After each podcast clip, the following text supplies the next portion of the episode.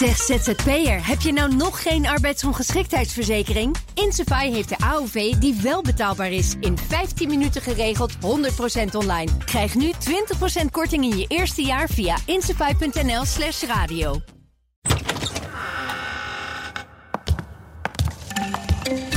Laten we beginnen met een citaat in Frans, Sophie. Se faire jeter un peu partout, pas, pas juste parce que vous faites de la politique, mais parce qu'il y a le Covid. Dat is uh, Jean-Luc Mélenchon, dat is de Franse SP eigenlijk. Er wordt dus geen campagne gevoerd uh, In Frankrijk. in Frankrijk. Uh, althans, het lukt niet om campagne te voeren tijdens de coronacrisis. En dat is een reden om de verkiezingen uit te stellen. Want uh, dat is slecht voor de oppositie, maar ook slecht voor de gezondheid van Jean-Luc Mélenchon. Dat is ook al wat oudere man. Die moet dan naar al die dorpen toch nog misschien een beetje knuffelen, handjes schudden. In Frankrijk nemen ze het niet zo nauw hoor. Met, uh, met, uh, Met de corona niet? Nee? anderhalf Nee. meter. Anderhalf meter sowieso één meter. Dat wordt al snel een halve meter. Voor je het weet heb je corona. Oh. Ja, dat is een heel andere, andere cultuur. En zo dus dichtbij. geen verkiezingen. Althans Nee, in juni. maar die denk van ons gaat wel door. Thomas, jij had contact met de advocaat. Dat Ja. zal ik jullie even netjes voorstellen aan het begin van de laten we podcast. daar beginnen, Dit ja. is Nieuwsroom Den Haag van vrijdag 19 februari. Sophie van Leeuwen hoorde je al. Ik ben Mark Beekhuis. En we geven het woord aan Thomas van Groningen. Ja, en terwijl wij deze podcast opnemen, komt dus de uitspraak naar buiten in een zaak die aangespannen is door de Partij voor de Dieren. Die zeiden namelijk dat briefstemmen, dat mag alleen voor 70-plussers. Dat vinden wij niet eerlijk, want er zijn ook mensen onder de 70 die een kwetsbare gezondheid hebben en die misschien niet naar eh, de stembus durven gaan. En dan kan je wel zeggen, ja, dan kunnen ze volmacht uitbrengen. Nou, dat A, misschien wil je dat wel niet, want dan weet iemand anders wat je stemt. En B, als die persoon aan Je weet ook helemaal niet of die andere gaat stemmen wat je vraagt. Dat, dat, en als die persoon dan COVID krijgt, dan kan die niet gaan stemmen. En dan gaan er ineens drie stemmen verloren als iemand drie volmachten, want dat mag nu, eh, bij zich heeft. Nou, met dat argument ging eens naar de rechtbank. eh, gesteund door de ombudsman. Eh, en door eh, het comité voor de mensenrechten. Dus best wel wat, eh, wat steun voor die zaak. Maar de rechtbank gaat niet mee in die eis. En eh, ze zeggen, ja, het is akkoord, het is oké dat de staat zegt alleen 70-plussers mogen stemmen per En is dat brief. nou omdat het een bom is onder de verkiezingen? Want die kun je dan eigenlijk niet meer organiseren, hè? Als je dus Ja. allemaal Ja, mag het is heel stemmen vers. per Heb je al iets van de overwegingen? Nee, ik heb die overweging waarom de rechter dit zegt, heb ik nog niet. Daar komen we ongetwijfeld later nog wel op terug. Maar dat is inderdaad wat de landsadvocaat zei. Die zei twee dingen. Eén, we kunnen het niet meer praktisch regelen. Snap ik best, want dan moet je miljoenen brieven, enveloppen, noem maar op, moet je nog gaan regelen. B, er zijn best wel wat argumenten gegeven, ook vanuit de Verenigde Nederlandse Gemeenten bijvoorbeeld. Die zeiden ja, maar als je dit gaat doen, dan kunnen wij niet meer ervoor garant staan dat die uitslag straks klopt en eerlijk is. Dus eigenlijk zou je dan oneerlijke verkiezingen krijgen als je iedereen per brief laat stemmen. En dan zou je dat misschien de verkiezingen moeten uitstellen. Dat is Ja, helemaal ger, ver gaan. Is uitstel nu uitgesloten? Want u hebt nog steeds het argument wat ze in Frankrijk gebruiken. Ja, de campagne, dat komt eigenlijk niet van de grond. Hè, de, de, oppositie Mhm. zit in zak en as. De, Rutte profiteert ervan. Heel veel mensen kunnen niet stemmen. Misschien zwakke of bange mensen die toch niet gaan. Is uitstel nu uitgesloten? Nou ja, ik heb vanmorgen op de radio gezegd dat als deze uitspraak in het voordeel voor de Partij voor de Dieren zou uitvallen, dan ligt dat een bommetje onder de verkiezingen. En dan, dan zou je kunnen zeggen dat het misschien wel onvermijdelijk is dat de verkiezingen uitgesteld worden. Maar nu, ja, eh, Ja, minister tenzij er een hoger beroep komt. hè. We zijn natuurlijk eh, in de week van hoger beroepen. Ja, Oh ja. Dus dat zou nog kunnen, dat de Partij voor de Dieren in hoger beroep gaat. Dat ga ik zo wel even vragen aan de advocaat. Ehm, maar in, in principe heeft minister Ollongren, eh, die gaat hierover, die heeft nu in principe gelijk gekregen. Dus wat dat betreft kunnen de verkiezingen doorgaan. En het argument vanuit het kabinet blijft, je kan veilig stemmen. En er wordt iedere keer het supermarktargument aangehaald. Dat is echt een talking point, die hoor je bij iedereen, bij Rutte, bij Ollongren, bij alle Je kunt ook naar de supermarkt. Ja, als je naar de supermarkt kan, kan je ook gaan stemmen. Ja, maar er zijn ook mensen die hun eh, eten laten bezorgen sinds een jaar. Ja, Dus Ja. eh, dat argument, dat, eh, ik een snap dat ze goeie. het gebruiken, maar dat is niet Ja. echt een, Ja. een, een goed Ja, argument. dat is, dan nee. heb je het volmacht-argument, ja. toch? je kan iemand anders stem voor je stemmen. Ja. Ja, die moet je dan maar vertrouwen. Ja, ik zal Nee, dat niet dat, vertrouwen hoor. Mijn En- beste vrienden. En als je oud bent, kan je dus per brief eh, je stem eh, uitbrengen. Maar bij de, de, staat zeggen ze... alles op alles staat om die verkiezingen op 17 maart door te laten gaan. Eh, de voorbereidingen zijn in volle gang. Noem maar op. Dus wat dat betreft zegt, zegt de Nederlandse staat... we gaan door. Nou, dit, deze uitspraak is een steuntje in de rug voor de staat. Maar we weten wel dat achter de schermen...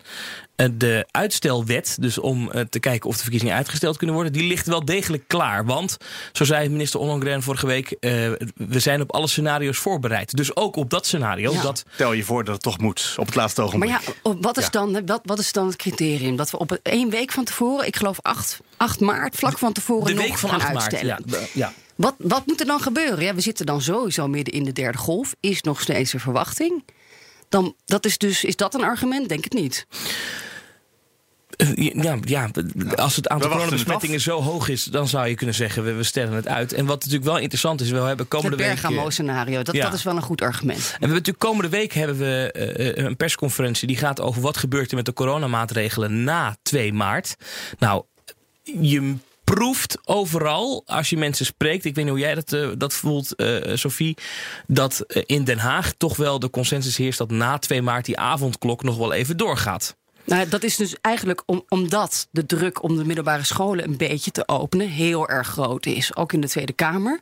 En dan hoor je liever de- scholen een beetje open, of één dag per week per leerling, dan die avondklok eraf. Ja. Dat is een beetje de, de weging die wordt gemaakt. En nog een beetje ruimte voor de ondernemers, misschien. Ja. Maar ja, eigenlijk trekken we hem dan door tot de verkiezingen. Ja, want eh, als je twee weken erbij optelt, zit je dus vanaf eh, 3 maart zou die dan verlengd worden. Zit je dus rond de verkiezingen, zou die dan aflopen, die avondklok.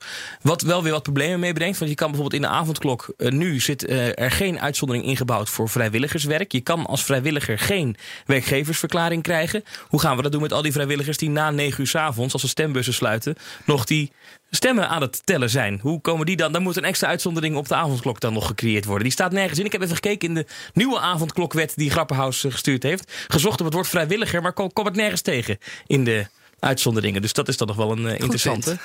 Eh, als ze die avondklok verlengen. Maar, maar, eh, en, maar dan, dan, dan zou je dus een avondklok hebben en, en, en een lockdown zoals we die nu hebben, nog tijdens de verkiezingen. 3 maart plus 14 dagen en 17 maart. Ja, dat is Ja. precies de laatste dag van de verkiezingen. Is dat ook de laatste dag van de avondklok. Ja, en dan En krijg je nog, steeds, nog iets heel geks.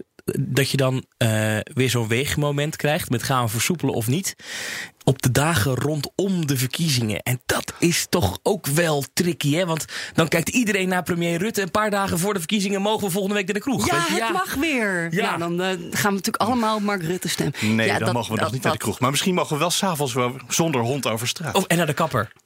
Dat we op, op verkiezingsdag van Rutte horen, of de dag voor de verkiezingen van Rutte horen. Volgende week gaan de kappers weer open. Ja, ik dat ze die dinsdag nog een persconferentie Ja. doen. En is dat nou beïnvloeding hè, van, van die kiezer? Dat is wel een heel interessant punt. Nou, zoals je het nu beschrijft, is het in ieder geval campagne voeren. En dat is interessant, want we zitten dus drie weken voor de verkiezingen, zo'n beetje. Zoiets, ja.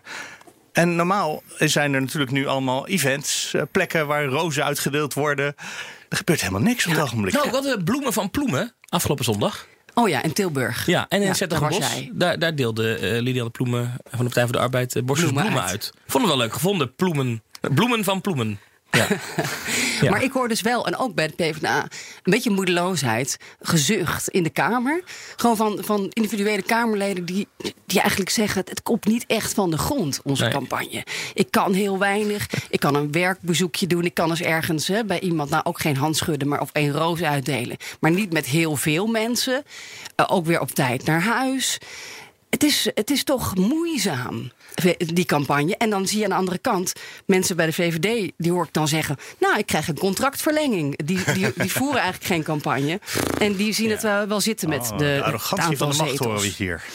Dus ik, ja, die campagne, dat, eh, we hebben de talkshows natuurlijk, we hebben de radioprogramma's.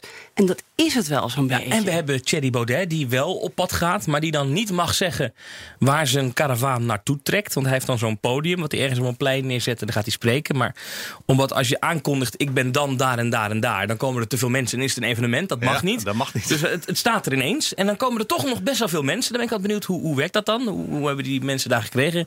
En hij was nog een beetje boos, Baudet, want Denk had ook een aantal eh, bijeenkomsten gepland. En die hadden wel gewoon online gezet. Nou, dan zijn we daar en dan zijn we daar. Dat vindt hij dus niet eerlijk. Eh, dus hij overweegt nu om dat ook te gaan doen. Ja, en we hebben de campagne van Wopke Hoekstra natuurlijk. Die eerst op de schaats stond. Moet je lachen op het woord campagne van Wopke Hoekstra? Wennemars, de schaatscampagne, op Ja. het natuurijs. Maar deze week was gisteren, denk ik, stond hij opeens eh, in Tialf Ja, op de daar, moet ik, schaats. daar moet ik dan een beetje om lachen. Ja. Met ja, Sven maar- Kramer, die zich ook voor het karretje laten spannen van de, van de schaatser Hoekstra van Financiën. Van Maar CDA. is dit niet iets wat backfires, hoe heet dat in het Nederlands, wat een soort terugslag geeft? ja. Dat Nou. hij in zijn eentje wel in dat stadion mag en wij allemaal niet? Je mag niet binnensporten, alleen ja. professionals mogen dat. Dus wat Hoekstra daar deed, was tegen de coronaregels in. Illegaal eigenlijk. Ah, ja. We hebben een reactie van hem inmiddels. Ja? Terwijl wij dit bespreken, zegt hij eh, tegen de pers dat het stom is geweest. Ik had het niet moeten doen. Mijn bezoek aan Tialf stond al gepland. Avond van tevoren kwam het idee om te gaan schaatsen langs. Niet goed over nagedacht. Al dus Hoekstra.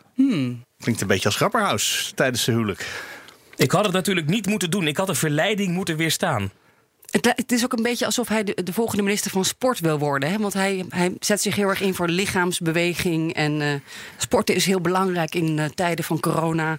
Sorry dus. Ja, Tamara van Ark had ook al gezegd vanmorgen, dit is wel aardig bij het AD, dit kan echt niet. Ik snap dat het verleidelijk is, maar de binnensportlocaties zijn dicht. Dit had niet mogen gebeuren. Ik geloof niet in privileges voor ministers en bestuurders. Maar betekent het dat deze man dan ook een boete gaat krijgen nu? Goeie vraag. Eh, dat zou kunnen, Hij ja. heeft schuld bekend Nee, nu. misschien dus, dat eh, Tialf die boete dan zou moeten krijgen, want die hebben hem natuurlijk ontvangen en hem laten sporten. ja. Ja. Eh, de directeur van Tialf zei trouwens eh, gisteravond in de media al dat het eh, een werkbezoek was. En dat het daarom geoorloofd was. Maar ja, waarom Hmm. moet de minister van Financiën op werkbezoek bij, bij een stadion ik heb in geen idee. Misschien zijn werkbezoeken altijd wel zo. Dat ze Ja. ook iets leuks doen daarbij. Ja, ja, ja. Nou ja. Onderdeel van de schaatslobby ook natuurlijk. Hè? Om Ja. weer, weer dat alles open te krijgen. Maar hij kan het echt goed schaatsen. Dat Oh, wel. Ja, hij kan schaatsen. Maar Ollongren kan ook schaatsen. Die stond er ook niet naast. Nee. Dat is Maar die had het criterium. druk met de verkiezingen. Stond Ollongren er ook naast? Ja, nee, dan hebben we geen boete nodig. Nee. Ehm, maar je zei, Sophie, al dat iedereen een beetje, beetje lamlendig is qua eh, campagne voeren. En ik heb het idee dat de enige man die niet campagne aan het voeren is, Mark Rutte, eh, dat die misschien nog wel het meest campagne aan het voeren is. Maar die heeft steeds gezegd, ik ben niet aan het campagne voeren. Hè? Nee, nee, nee. Ik geef persconferenties. Ik Ja. beperk me tot de coronacrisis. En toen zagen we van de week ook een interessant, vond ik toch wel campagnemoment. Of althans, het is een briljante campagne. Namelijk eh, de, hè, de, jeugdjournaal. kinderpersconferentie. Kinderpersconferentie. Jullie kennen deze zaal. Ehm, het ziet er wel anders uit, hè? Totaal. Ja, Toch heel anders. Dit hadden we veel eerder moeten doen. Wat ontzettend leuk. Wat mooi dat dit kan. Echt eh, heel veel dank dat jullie dit organiseren. Dat is toch gewoon iets wat je doet ter gelegenheid van de verkiezingen. Dat, is toch, dat heeft toch niks te maken met een persconferentie. Dat is toch gewoon wel campagne voeren. Ja, hij zei ook, al- toen het begon, zei Rutte... Ja, ja is eigenlijk, ja, waarom hebben we dit niet eerder gedaan? Hadden we veel eerder moeten doen. Ja, hij zich ik af. ben, ik ben het met je. Ik, ik snap wat je zegt, Mark, dat het, het, het voelt als campagne. Ja, natuurlijk. Eh, Dat klopt. Maar ik heb het ook Samen met. Hugo de Jonge. Dus wat dat betreft niet een VVD-campagne misschien. Maar nee, toch. nee, Hugo maar de Jonge kreeg zelfs een, eh, een 7,5 hè, van Ja. Mark Rutte voor zijn werk. Dus die werd ook nog even in de hoek gezet. Hoe vinden jullie zelf dat je het doet in deze coronacrisis? Het is heel lastig om jezelf cijfers te Ik kan wel zeggen, alleen we maken fouten. Als we fouten maken, zetten we ze recht. Eh, we zullen ook in de toekomst fouten maken. Ehm, en we doen het gewetensvol. We proberen echt te doen wat nodig is om het land veilig te houden en jullie gezond. Eh, maar we zullen fouten maken en het is zeker niet foutloos. Dus het is, eh, maar wat het dan wel is, ja, dat moeten anderen beslissen. Maar u zelf een cijfer geven? Dat Ja, dat moet- zegt. nee, daar ben ik niet voor. Wilt u meneer de Jonge wel een cijfer geven? Of andersom? Ja, ik vind, ik vind, ja, ik, ik moet zeggen, dat is een 7,5 tot een 8. Eh, hij doet het heel erg goed, vind ik. Maar er zijn ook een paar dingen niet goed gegaan, maar die zet hij dan weer recht. En, eh, en dat hebben we dan samen niet goed gedaan, want we doen alles met z'n tweeën. Maar eh, zoals hij zich inzet voor Nederland en, en er dag en nacht voor gaat... en soms met drie, vier uur per nacht slaapt, ik zou het niet volhouden. Ik, heb daar, ik maak daar een diepe buiging voor. Nou, Nou, die kunt u... dat is eh, toch mooi. in Maar dat is ook echt wederzijds. Ik moet zeggen, er is natuurlijk ook wel wat voor te zeggen dat bij kinderen er heel veel vragen leven over hoe dat nou zit met corona. Ineens mochten ze weer naar school. eh, is allemaal gedoe. De oudste klassers moeten misschien mondkapjes op in de gangen. Nou ja, daar zijn allemaal vragen over. Dus ik snap Tuurlijk. dat het best een idee is van laat het kabinet nou eens die kinderen eh, direct aanspreken. Ja, Ja, maar ik- dan, maar, maar bij de persconferentie op vrijdagmiddag is het ook heel vaak zo dat er een moeilijke vraag komt. En dan is die beantwoord. En dan komt er een redacteur van de NOS die zegt. En kan u het nu ook nog een keer beantwoorden voor het Jeugdjournaal? Ja. En dan komt hetzelfde verhaal in hele andere woorden. In je Eh, Janneke taal. ja. Ja. ja, ik vond het heel mooi. Dus dat dus in die kinderpersconferentie werd eh, weliswaar door de presentator ook eh, gevraagd naar die avondklok. De rechter heeft vandaag gezegd, ja, eigenlijk kan die zo niet. Wij vinden dat die wel kan. Dus we hebben nu gevraagd aan een hogere rechter om dat te bekijken. De rechter zei dat hij zo niet kan, maar wij denken dat hij zo wel kan. Dat vond ik fantastisch. Simpeler uitge... Ik praat altijd in dat soort taal, dacht ik. Dat is mooi. Hij kan dat. Ja. Ja. En ik wil je dan ook eventjes eh, uitleggen hoe dat dus in de, in de huiskamers van Nederland binnenkomt en bij de kinderen. Ah ja, natuurlijk. heb er Jij dus hebt op de bank eh, zitten kijken natuurlijk, op met de- kinders. Ja, op de keukentafel. En ehm, wat er dan gebeurt, eh, dus de kinderen zitten, de jongste vond het eigenlijk een beetje toch nog een beetje ingewikkeld. Die is net zeven. Die oudste was super, super geïnteresseerd. En dan vraag ik na afloop, wat, wat vinden jullie er nou van? En hoe, wat vinden jullie van Rutte? Hoe doet hij het? Ja, Rutte is goed, zeggen ze allebei. Oké. Oh, oké. En waarom vind je hem goed? Ja, weet ik niet. En ja, eh, wat, wat vind je er dan goed aan wat, wat, wat, wat hij vertelt? Iets met corona. Eigenlijk hebben ze niet een, echt een mening over van, of een waarom Maar wel een goed gevoel. hij zo geweldig is. Maar ja, Rutte is goed. En dan vervolgens, als ik dan... En vroeg je dat ook over Hugo de Jonge? Ook, maar daar hadden ze eigenlijk. Nou, Die hadden ze gewoon vonden niet ze niet zo interessant. en vervolgens, als ik dan nog een debatfragment laat zien waarin. Wilders keihard de premier aanvalt. Hè, bijvoorbeeld dus deze week over de avondklok. En nu heeft er een puinhoop van gemaakt. Ik had verwacht dat u zou beginnen met een soort van mea culpa, eh, wat u er een enorme puinhoop van heeft gemaakt. Dat was natuurlijk een gênante vertoning wat we hebben gezien eh, de afgelopen dagen. Dat u nu blijkt gewoon de verkeerde wet te hebben gebruikt, waar Kamerleden u op verschillende redenen voor hebben gewaarschuwd. De verkeerde wet, geen proportionaliteit. En dat die rechter nu gewoon uw hele plannetje, eh, wat al in werking is getreden, van tafel heeft geveegd. Die heeft gewoon van alle kanten, heeft u zelf het draagvlak voor die avondklok totaal en diggelijk gegooid. Dan zegt mijn jongste, dat mag niet. U mag Mark Rutte, die man die, die valt Mark Rutte aan. Dat mag niet. Dan wordt hij dus heel boos op Wilders. Die zijn grote held, Mark Rutte, aanvalt. Maar om even aan te geven, de kinderen zitten al een jaar lang ook naar die persconferenties te kijken. En in hun belevingswereld, dat is. Dit is de baas van Nederland. De grote leider. De grote- ja. Waarom is die goed? Omdat hij de baas is. En zo, zo simpel is het gewoon. Ja, maar dat betekent dus ook dat al die huiskamers waar dat eh, jeugdjournaal gezien is, dat daar allemaal kinderen waarschijnlijk met dezelfde reactie, nou vast niet allemaal, maar er heel veel kinderen met zo'n reactie, de hele gezin hebben zitten beïnvloeden dat iedereen VVD moet gaan stemmen. Nou, die zeggen dus ook tegen hun ouders: ja, Ja, eh, Rutte is Rutte is goed. En toevallig had ik ook vanochtend een een of andere flyer van oppositiepartij eh, GroenLinks in de brievenbus. SP die flyert bij mij ook. En mijn zoon pakt dat op en die zegt: GroenLinks, wat is dat? Ja, dat is ook een politieke partij. Die doen iets met eh, milieu of de planeet. Oh, dat, dat vond hij echt totaal niet interessant. Op de app TikTok. Dat viel me afgelopen week weer op. Het speelt al langer. Dat is een echt waar jonge mensen filmpjes op delen en zo. Hè? Grappige filmpjes. Daar is een best wel grote groep tienermeisjes aan het ontstaan. Die, eh, nou verliefd is een groot woord. Maar die eh, Hugo de Jonge erg zien zitten. Met allemaal plaatjes, ook van Hugo de Jonge eh, privé. eh, Dat hij dan, hij heeft best wel gespierd en zo. En eh, dat film, ik heb dat een beetje eens. Dus. Los hartjes eroverheen. Ja, ja, ja, ja, echt. En, en twinkeltjes langs zijn hoofd en zo. Ja, ja. Hij zat toch zelf ook een keer op TikTok met zijn dochter. Zo is dat natuurlijk ja, ontstaan. Ja, maar ik vond het erg grappig. Dat is heel, en het zijn er echt veel ook. Ik dacht, is nou eens een geintje van één iemand. Maar dat zijn echt... Like, like, like. Dus het gaat Nou ja. heel goed met de campagne. Dus er is wel campagne, ja. Ja, stiekem wel. Stiekem, Ja? nou ja, er komt ook nog echt een jeugdjournaal debat. Hè, dat was een paar jaar geleden legendarisch. Dat ze allemaal een ballon moesten opblazen en dat soort spelletjes. Ja, dat, dat komt nu weer dit jaar. Dus dat, Ja. dan mogen de andere eh lijsttrekkers ook nog even Allemaal langs een bij ballon het, weer eh, opblazen. bij het jeugdjournaal. Om die kinderen weer even warm te krijgen. Want jij denkt wel dat als je dus die, dat die kinderen ook misschien invloed hebben op wat papa en mama stemmen. Ja, dat denk ik wel. Het gaat ook om gewoon überhaupt... hè, eh, heel veel mensen zijn niet met politiek bezig. Hè, ken je die mensen? Nou, Hugo de Jonge kennen ze dan nog net wel. En ja, blijkbaar hè, andere partijen geen idee. Dus er is natuurlijk maar één iemand die de hele tijd op televisie is. Ja. En dat is eh, ja, die meneer van de VVD. Dus dat heeft volgens mij wel impact. En als je kijkt naar de peilingen, dan zie je nog steeds dat eh, Rutte heel erg hoog staat. Ondanks, wat hebben we allemaal gehad? Hè? De avondklokrellen, het testbeleid. Nou ja, alles wat de vaccinstrategie, wat eigenlijk allemaal mislukte. Toeslagen. Toeslagenaffaire. Dat Ja, jij zegt Rutte, de man van de VVD, maar ik denk dat het op het ogenblik bijna andersom is. Nee, Rutte is de VVD. En als hij ooit vertrekt, ja, dan hoe het dan verder gaat. Ja. Het waren twee zeteltjes minder hè, in de laatste eh Ipsos-peiling, geloof ik. Ja, maar Dus goed, het, blijft nog steeds heel veel. Het, blijft dus, het verschil met de nummer twee, eh, de PVV en, en daarna het CDA, is nog steeds heel groot. Maar het, het, het loopt iets in. Maar het, de vraag is of dat, dat gaan we voor de verkiezingen, gaan we echt nog een grote ommezwaai zien. Het Ja, kan, hè? Een paar jaar geleden hebben we ook gehad dat Emiel Roemer eh, gigantisch hoog stond. En dat ging, nou, hoeveel dagen voor de verkiezingen helemaal de andere kant op. Ja, maar als je weet dat die avondklok hè, misschien tot 17 maart gaat duren. Ik bedoel, die moedeloosheid dus, die voel je echt in de wandelgangen van de Kamer. Ja. Heb jij die niet gezien? Mensen hebben zich er al bijna bij neergelegd. This is it. In Maar ik moet zeggen, ik ben een groot fan van die eh, avondklok. Want alle debatten in de Tweede Kamer zijn gewoon vroeg klaar. Het duurt niet meer tot 11 of 12 uur s'nachts. je kan gewoon eh, daarna nog even iets anders gaan doen. Dus, je, en zij, zij zorgen dat ze op tijd klaar zijn. Ik vind het wel jammer. Gewoon die romantiek. Ja, ik vind dat tot diep in de nacht vergaan er ook wel leuk. Ja. Ja, dat is waar. Voor sommige debatten is dat Ja. de moeite. Maar zoals gisteren was er een heel debat over eh, de nieuwe wet die dan de avondklok mogelijk moet maken. Dat vind ik inhoudelijk interessant om te volgen, om te kijken wat er gebeurt. Maar ik weet niet of ik daarvoor de hele nacht op wil blijven Nee. per se, elke week. Trouwens, terwijl we nu bezig zijn, Ja, eh, daar gaat ook een rechtszaak over. loopt de zaak, het hoger beroep, hè, over Ja. de avondklok. Tegen deze achtergrond heeft de voorzieningrechter geoordeeld dat de inzet van de avondklok niet legitiem is.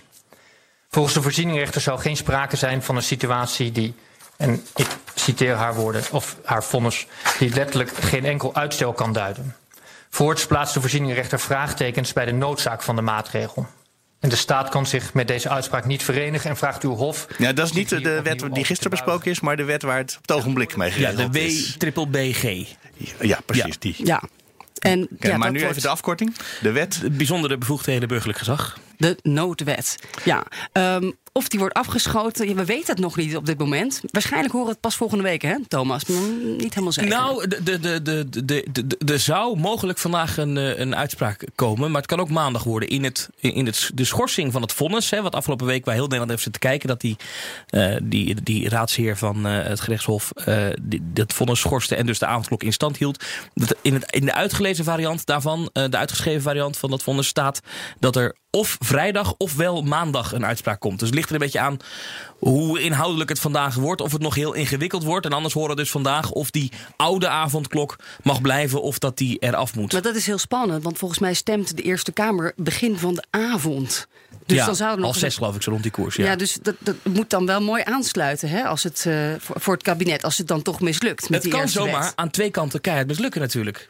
Als, als en de Eerste Kamer eh, eh, eh, moeilijk gaat doen en, en, en het gerechtshof... Nou, dan, heeft, dan hebben Rutte en Grappenhaus een heel zwaar weekend. Ja, maar de verwachting is dat de, waarschijnlijk de Eerste Kamer met veel kritiek toch wel zal instemmen met, stemmen met wat in de COVID-wet zit. Dus de, de nieuwe De spoedwet die in de wet, nacht ja. in elkaar is geflanst. Opeens kon het wel. Ja. Dus, nou Zullen, ja, zullen we eventjes de begin van de week pakken? Want volgens mij, Thomas, jij was erbij toen eh, de eerste persconferentie naar buiten kwam op dinsdag. Was het dinsdag? Eh, dames en heren, de rechter heeft vanmorgen besloten dat Ja. het eh, niet ik was niet doorgaat. bij die persconferentie. Nee. Ik volgde hem op afstand vanwege de corona.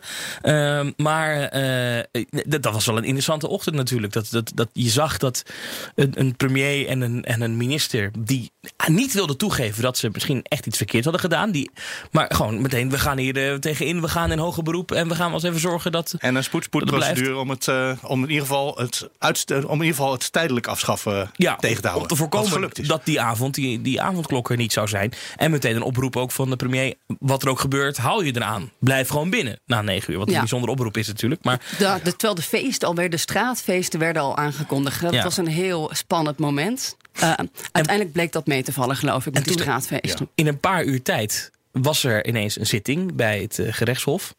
Hele discussie heb ik toen die middag nog gehad met eh, het gerechtshof in Den Haag. Vind ik toch wel aardig om even te delen. Want eh, vanwege corona kunnen er niet zomaar mensen naar, naar binnen bij, bij zo'n zittingszaal. Nou, dat begrijp ik best, want anders dan wordt het te druk. Dus ik zei, nou dan wil ik het graag op afstand volgen. Nou, dat, dat kan niet.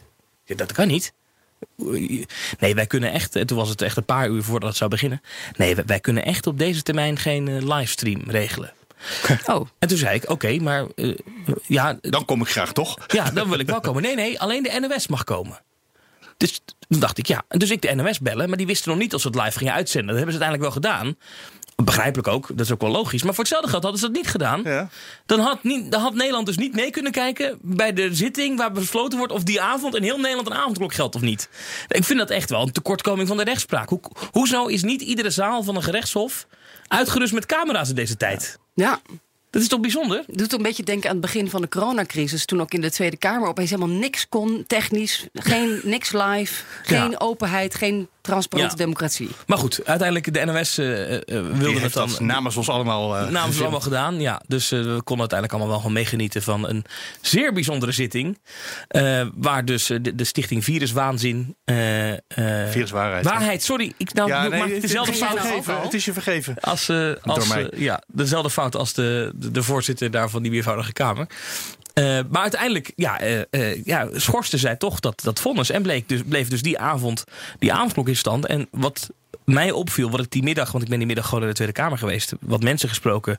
ehm, en wat je daar wel hoorde, is de angst. En ik denk dat die wel terecht is. Dat, dat de woede van de tegenstanders van de avondklok gigantisch is opgejaagd hierdoor natuurlijk. Hè? Want als je het vanuit hun perspectief bekijkt, zij winnen een zaak. Eh, en binnen een paar uur is er een zitting geregeld. Nou, kom er als burger maar eens om. Om binnen een paar uur bij een eh, gerechtshof iets van elkaar te krijgen. En dan vervolgens wordt het vonnis wat je gewonnen hebt, wordt nog even, nou niet verscheurd, maar wordt, wordt even on hold Geparkeerd, gezet. Ja.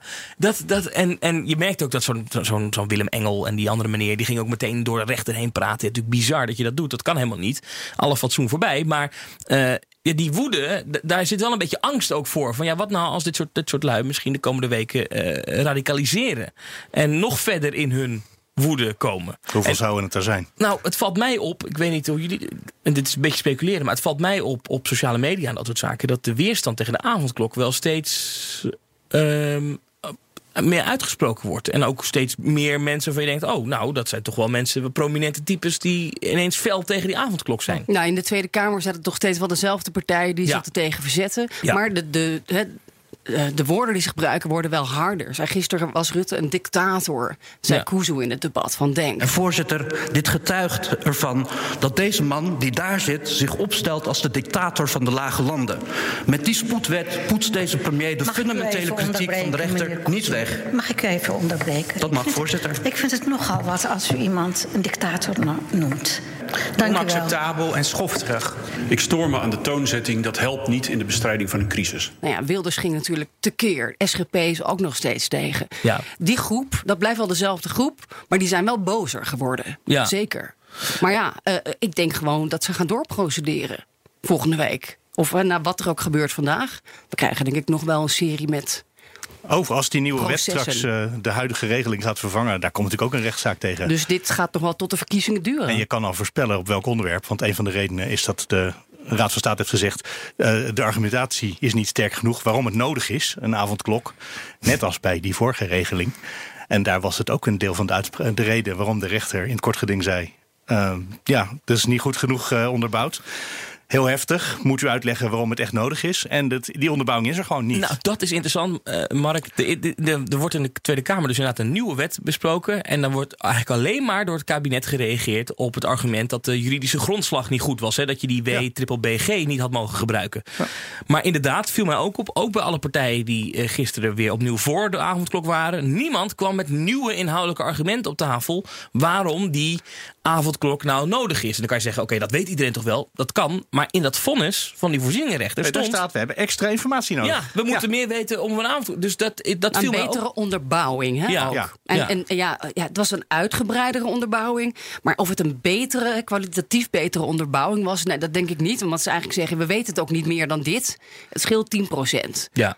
Maar dat viel mij, dat is wel opvallend natuurlijk. Dat, dat op dat punt eh, dat, dat debat helemaal niet eh Nou ja, dat hebben we gevoerd. geprobeerd, maar daar kwam gewoon geen antwoord op. Van, Nee. Nog van Rutte, nog van uh, Grapperhaus. Ja, maar wat ik dan hoor, ook weer na het debat in de wandelgang, is dat eigenlijk ook die oppositiepartijen, want hebben iedereen heeft ingestemd, hè, dus GroenLinks, PvdA, zelfs de SP, die heel kritisch zijn geweest. Ze, durven niet de verantwoordelijkheid te nemen voor die 10%. Voor de, of voor de, die derde golf die, die misschien toch nog komt. Je ziet de cijfers. Tijdens het debat kwamen nieuwe cijfers naar buiten. 4600 besmettingen. Nou, eh, het, het stijgt weer. Ze durven niet. eh, dus verantwoordelijkheid te nemen en dan midden in de, eh, de verkiezingsperiode, rond half maart, als we die piek verwachten, dat zij dan die avondklok hebben geschrapt. Ja, omdat ze ook zien natuurlijk dat het grootste deel van Nederland nog steeds voor deze hele strenge maatregel is. Dus ja, dan, dan, dan, dan is het electoraal natuurlijk ook niet slim om hier fel tegen te zijn. Ja, maar dat was dus met eh, knarsen tanden. Je zag ze, de frustratie op de gezichten, ook van Artje Kuiken van de PvdA, die ook ervan langs kreeg van Geert Wilders. Het was, het was U vecht als een lammetje, mevrouw. Toch? Dat Ja. zei hij. Ja. Het was moeilijk voor ze, maar ze hebben het toch geslikt. Ja. maar sowieso. Jullie hebben gisteren allebei het debat gevolgd, stel ik me zo voor. Mhm. Eh, wie was eh, officieel de verslaggever van dienst? Ja. Sophie? Ik vond de sfeer was helemaal niet gezellig gisteren. Het was heel... eh, Nou, Ehm, iedereen was gewoon chagrijnig natuurlijk. Ja. Eh, iedereen, denk ik wel. Ehm, en, en, zo- en, en, en zo van, we staan met onze rug tegen de muur en we moeten het slikken. Van de kant van het kabinet was het inderdaad heel onbevredigend... dat er geen mea culpa kwam. En dat, dat wilde ja, graag ze de hebben een nieuwe wet nodig omdat de vorige gefaald heeft. Zei de kortgedingrechter van de week. Nou, dan gaan we binnenkort eh, horen of dat klopt. Ja, ja, Eh, dit is- dan dit dan is- moet je toch kunnen zeggen, inderdaad, er was iets niet, nee, niet helemaal duidelijk aan die vorige wet, kennelijk. Ja. Maar dat zeiden ze niet. Nee, helemaal niet. Nee, we blijven erachter staan. Eh, dit is gewoon eh, eh, een prima wet, die eerste wet. En eh, we wachten op de uitspraak van de rechter morgen. De heer Heink. Dank, eh, voorzitter. De minister-president blijft nu eigenlijk volhouden dat de gekozen weg via dat staatsnoodrecht. ehm, eh, dat dat eigenlijk nog steeds de beste route is. En dat verbaast mij een beetje. En ik wil ook graag van de minister-president duidelijkheid dan krijgen. Wat als morgen in de procedure bij het Hof de regering de zaak zou winnen? Gaan wij dan nog deze wet daadwerkelijk ook terugzien in het staatsblad? Of zegt de minister-president dan van, nou nee, dan kunnen we eigenlijk gewoon door op de ingeslagen weg? Ik heb die vraag van de heer Heijink gehoord en die snap ik ook. Maar het is niet mogelijk voor mij om die vraag nu met een volmondig ja te beantwoorden. Waarom is dat niet mogelijk? Omdat morgen de hoge beroepszaak speelt eh, bij het Hof. Ehm, Zo'n zaak kan ook allerlei alle andere elementen kunnen nog onderdeel zijn van het hoge beroep. Dus dat betekent dat dat niet mogelijk is. Voorzitter, dat is toch een hele rare toestand. En dan staan wij hier dus nu een wet te maken. En morgen wil u naar de Eerste Kamer om diezelfde wet eh, te behandelen. Die wet moet een betere juridische basis geven voor eh, de avondklok. Ook wat de Raad van State zegt, Van der Staaij anderen meerdere keren op gehamerd hebben. Het kabinet zegt dat hoeft eigenlijk allemaal niet. Wij vinden nog steeds dat via die noodwetgeving dat dat eigenlijk beter is. Maar wij mogen hier toch wel vandaag de zekerheid hebben dat als we hier een wet aannemen, als we in de, de Eerste Kamer een wet aangenomen hebben, dat dat dan ook de nieuwe juridische basis wordt voor de avondklok. Die zekerheid moeten wij toch vandaag wel kunnen krijgen, anders staan we hier echt een, een reservenummertje te maken. Nu kun je denk ik wel achter de schermen voelen dat, er, dat, dat ze er zelf ook niet helemaal 100% zeker van zijn of, of dat, of dat gaat lukken bij de rechter.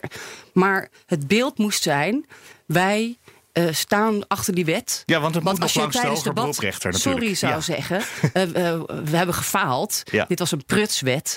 Dan hadden we gisteravond eh, weer een feestje gehad op straat. Want dan geeft het kabinet eigenlijk toen dat de wet is die nu nog geldt. Tot dit moment, tot de volgende instemming is gebracht in de Eerste Kamer, dat het waardeloos is. En, en ja, dan is die avondklok gewoon eigenlijk van tafel. En dan maakt het onderdeel uit van de, eh, de handelingen natuurlijk. En die kunnen opgevraagd worden door het gerechtshof.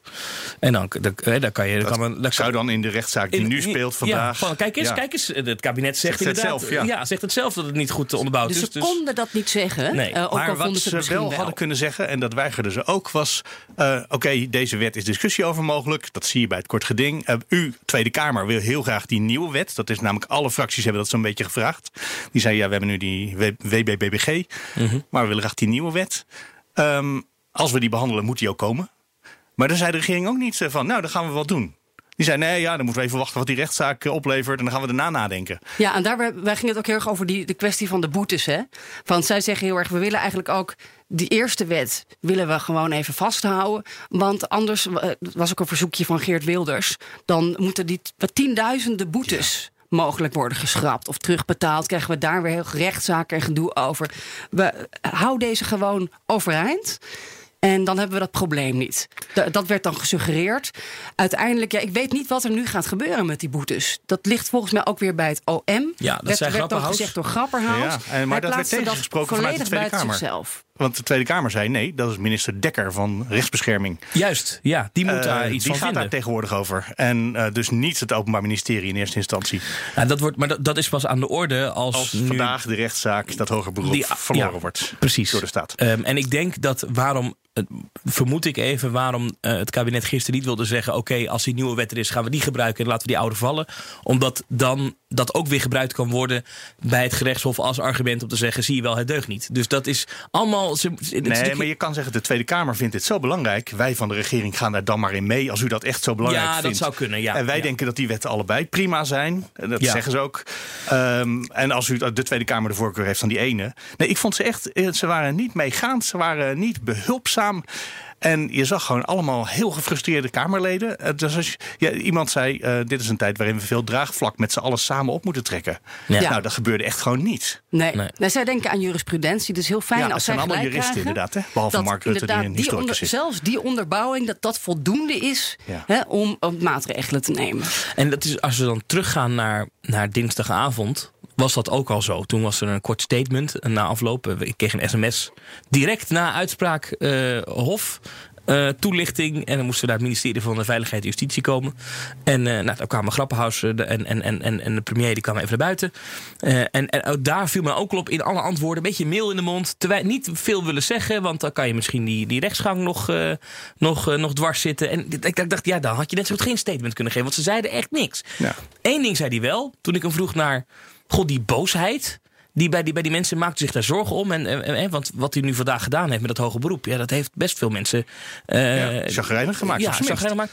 En toen, toen kreeg ik een antwoord. Dat vond ik wel aardig. Toen ging hij even opnoemen. in welke jaartallen alle wetten in Nederland zijn ingevoerd. Dit is een rechtsstelsel wat wij hebben sinds de Franse Revolutie in Nederland. Waarin er een scheiding is der machten. De grondwet van 1813, de grondwet van 1848 en de grondwet van 1983. Waarin vanmorgen het kabinet werd geconfronteerd met een uitspraak. En die is niet weg. Die is nu een hoger beroep inhoudelijk aan de orde later deze week. Wij zullen ons daar eh, verdedigen. We gaan ten overvloede ook zo snel mogelijk eh, naar de Kamer een, eh, een, wetsvoorstel sturen. eh, om verder de juridische basis eh, nog extra te versterken. Eh, maar wij menen dat wat wij gedaan hebben op grond van die wet bijzondere bevoegdheden burgerlijk gezag. Eh, en de urgentie die daarvoor nodig was, dat wij een heel sterk verhaal hebben in de rechtbank vrijdag. Als die zaak, ik dacht vrijdag behandeld wordt in hoger beroep. Om onze casus te verdedigen. Maar we zullen dan zien natuurlijk wat de rechter daarvan vindt. Kortom, eh, hij zegt hier: eh, dit is nou eenmaal gewoon hoe het hier werkt. Dus als je het er niet mee eens bent, dan hoepel je maar op eigenlijk. Maar dit is hoe we het hier in Nederland doen. We hebben een rechtssysteem en nemen maar naar te luisteren. Punt. Uh, gisteren was er ter voorbereiding van de behandeling van die wet een technische briefing in de Tweede Kamer. Waar onder andere Wim Voermans, de hoogleraar uit Leiden. Uh, die op het ogenblik heel veel in de media is, ook bij was. En die zei: Ik vind ze heel erg instrumenteel ermee omgaan. Het is een heel fundamentele, fundamenteel debat over een, een recht wat ons ontnomen wordt. Mogen we door het land bewegen s'avonds? En ze, doen het heel instrumenteel allemaal. Uh, dus heel juridisch bekijken ze het. Als er maar uitkomt dat, dat er een avondklok is, vinden we alles goed. En ik geloof, dat, ik geloof, maar ik heb dat niet mee maar praten. Dat hij ook gewoon zei dat dat eigenlijk heel slecht is. Voor het draagvlak bijvoorbeeld. Ja, maar dat ja. is dus niet zo. Want in politiek is er genoeg draagvlak voor een avondklok. Ja. En uh, uit de opiniepeilingen blijkt ook dat er in het land genoeg draagvlak is voor een avondklok. En hij zei het mag van de grondwet. Dus in de grondwet staat niet dat je dus deze vrijheidsbeperking niet mag opleggen. Naar dat, buiten gaan. Dat vond ik ook fascinerend om te horen. Dat in de grondwet niet staat dat wij als mogen bewegen door het land.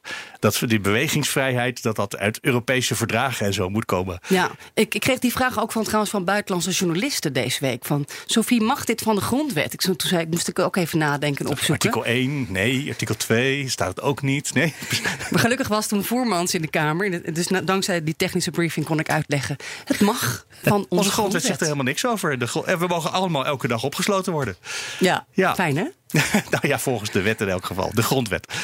Um, je hebt trouwens, want je zegt de, de buitenlandse journalisten. Maar er was van de week een bijeenkomst toch met buitenlandse journalisten? Ja, een online bijeenkomst. Dat is ja, alles is virtueel. Buitenlandse, uh, ja, wij zijn heel braaf. De buitenlandse persvereniging die, die wilde ook mij bespreken van hoe, hoe uh, gaat het nu eigenlijk in Den Haag in deze coronaperiode. En ze wilde ook even een klacht indienen trouwens. Serieus? Ja. Doen we het niet goed? Nou ja, ze, ze klaagden dat ze, dat ze zich een beetje buitengesloten voelen.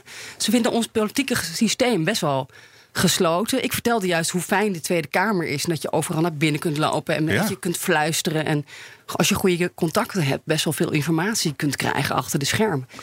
Maar zij zeiden, we, niemand wil met ons praten. We hebben al heel lang in de hele coronacrisis niet met uh, premier Rutte een interview gehad als buitenlandse pers. Er zijn Nee, grote kranten. dat, hè, heeft, uit dat is in Nederland ook heel bijzonder. Want Mark Rutte ging alleen naar eh, Jort Kelder. Nee, ik bedoel, er zijn niet heel veel plekken waar... eh, Een keer naar op één is die geweest. een keer naar op één, ja, precies. Nee, ik heb ze ook uitgelegd dat ze, dat ze niet een de enige zijn. Telegraaf misschien. Oktober, Telegraaf, ja, Ja. klopt, ja. Nou, ze kregen te horen van, ehm, van de RVD... ja, nee, wij, wij, wij melden ons wel bij u als wij iets te vertellen hebben. Nou, daar waren ze nogal verontwaardigd over... want ze Ja. hebben toch wel veel vragen over wat er de afgelopen tijd is gebeurd in dit land. Met de hele coronabestrijding, eh, alle, alle toestanden en de rellen, et cetera. En de verkiezingen die eraan komen. Dus nu op het request. Ehm, ja, verder ook wel vragen over. eh, wat, wat gaat er nu in die campagne gebeuren? Eh, ze zijn niet vergeten hoe Wopke Hoekstra natuurlijk Zuid-Europa er van langs heeft gegeven vorig jaar. Dat, ze me, dat ze moeten bezuinigen en hervormen. En hadden ze maar niet zo, zo, hè, zoveel geld moeten uitgeven. Eh, ik- dat gaat over het coronafonds. Ze vragen zich af of er nog meer botten eh, uithalen eh, komen naar het zuiden in die campagne. Ik moet je eerlijk bekennen, Sofie. Ik zie ook in de Kamer niet zo heel vaak buitenlandse pers. Ik zie die mevrouw van Reuters wel eens lopen. Die ook eh, laatst bij die toeslagaffaire in het Engels een, eh, een vraag stelde. Dat eh, Rutte in, het, in zijn beste Engels antwoord moest geven over eh, de toeslagaffaire. Maar Ja, Ik heb ook gezegd, jongens, kom dan gewoon, kom dan gewoon naar, naar de, hè, de persconferentie, naar het kopje koffie met Rutte. Ja. Ga, ga gewoon koffie drinken met mensen. Dat is onze cultuur. Dat kun je toch wel regelen?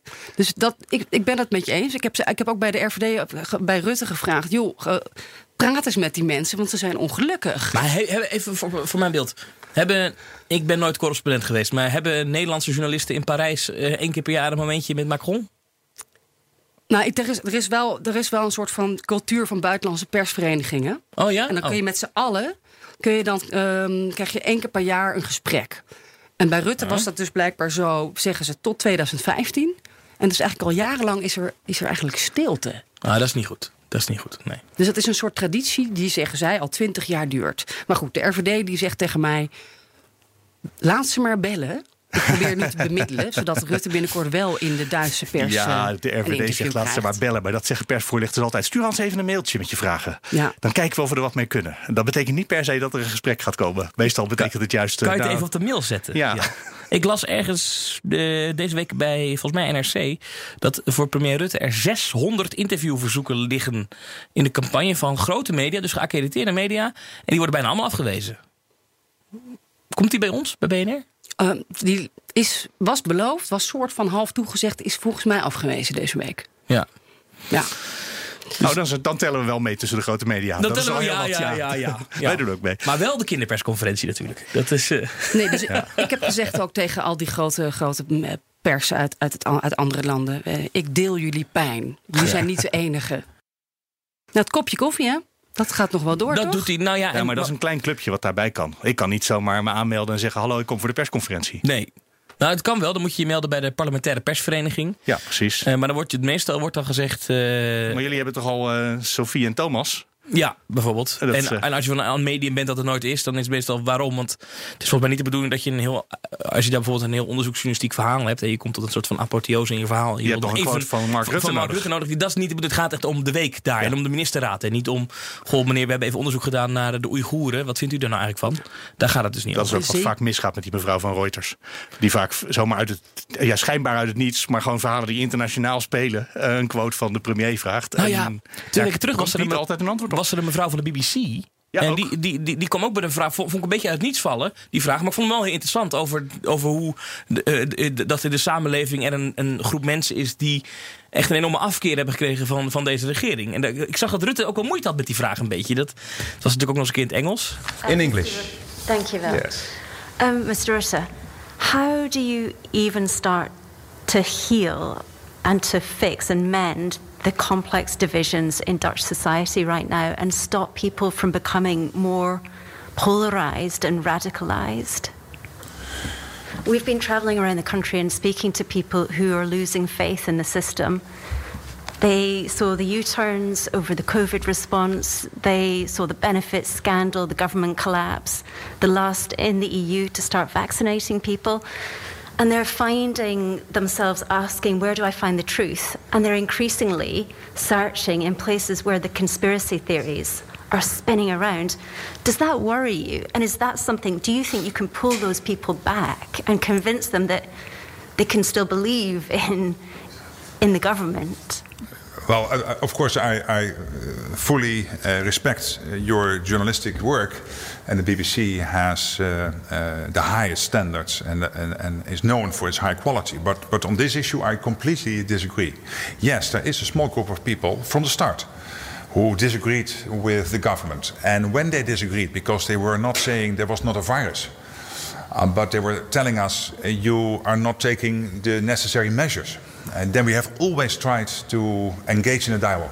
Uh, en to discuss. Maar het is interessant ook die blik van buiten. Dus ik zei, jullie moeten gewoon zorgen dat je ook komt, vaker komt. Dan krijgen we een beetje meer internationaal perspectief in Den Haag. Eén ding waar ze zich over verbazen in het buitenland, weet je, dat het ook nooit gaat over die schuldencrisis waar we nu eigenlijk al in zitten. niet alleen dus in Nederland, hier valt het nog mee, maar met name uh, op het continent. En de, de gigantische staatsschuld van in Frankrijk en Italië, dat is uiteindelijk ook het probleem van Nederland. Waarom willen politici daar nu niet over hebben? Waarom hebben we het alleen over de diepe zakken. Dat hebben we gezien met, uh, met Hoekstra een paar weken terug. Toen, toen ik hem vroeg uh, bezuinigen, dat hij voorzichtig zei... dan moeten we die uitsluiten. En dan, uh, nou, de, de, nog een week later had hij de hele halve kamer op zijn dak. Ja, er komt een storm op ons af. En daar mag het voor de verkiezingen absoluut niet over gaan. Daar moeten we dus veel van vragen. Eigenlijk. gaan we vanaf nu doen, de komende week. Vanmiddag is er weer een persconferentie, of niet? Nee, nee niet. Nee, dat is, vorige week was dus de laatste reguliere persconferentie van dus nu kabinet moet je toch even bellen via de Rijksvoorlichtingsdienst. Ja, met nou deze ja, vraag. Ik denk dus dat wij tot de verkiezingen uh, eigenlijk nog maar één keer de premier te spreken krijgen. Twee keer wellicht. Dat is een keer bij die coronapersconferentie op dinsdag. En daarna volgt er nog wel een coronadebat. Dus dan zal die in de gang uh, langs de pers moeten lopen uh, ja. voor de Tweede Kamer. Maar dat is het. Denk ik. En kijk, wat bij verkiezingsdebatten om coronaredenen, daar kunnen we niet bij zijn. Die tv-opnames in die studio's, ik heb het geprobeerd, maar dat, is, uh, dat, willen ze niet. Dat begrijp ik ook wel, dat daar al die journalisten dan gaan staan. Dus ik denk serieus dat, dat, dat ja, om nog een vraag te stellen aan de premier, dat zit er voorlopig even niet in. Nou, met deze iets wat schokkende constatering komen we denk ik aan het eind van de podcast. Thomas, Sophie, dankjewel allebei. Je kan altijd reageren. Mail naar nieuwsroom.bnr.nl of nieuwsroom.fd.nl. De show notes vind je op bnr.nl slash nieuwsroom. En volgende week zijn we er weer. Tot dan. Tot dan. Heb jij schaatsen bij je? Ik heb geen schaatsen. Oh, nee, anders we kunnen naar Tialf. Ik heb gezien dat dat mag. Ja, als dat is, als wij, ja, we kunnen op ja. werkbezoek. oh, even een rondje op werkbezoek. Ik heb nog een mailtje van de Partij voor de Dieren. Uh, de partij betreurt de uitspraak van de kortgedingrechter en zal die nader bestuderen. Oh, de partij echt een inhoudelijke blijft zich inzetten om veilige verkiezingen mogelijk te maken. Dat is misschien toch nog een hoger beroep. Zeg ZZP'er, heb je nou nog geen arbeidsongeschiktheidsverzekering? Insafai heeft de AOV die wel betaalbaar is. In 15 minuten geregeld, 100% online. Krijg nu 20% korting in je eerste jaar via insafai.nl slash radio.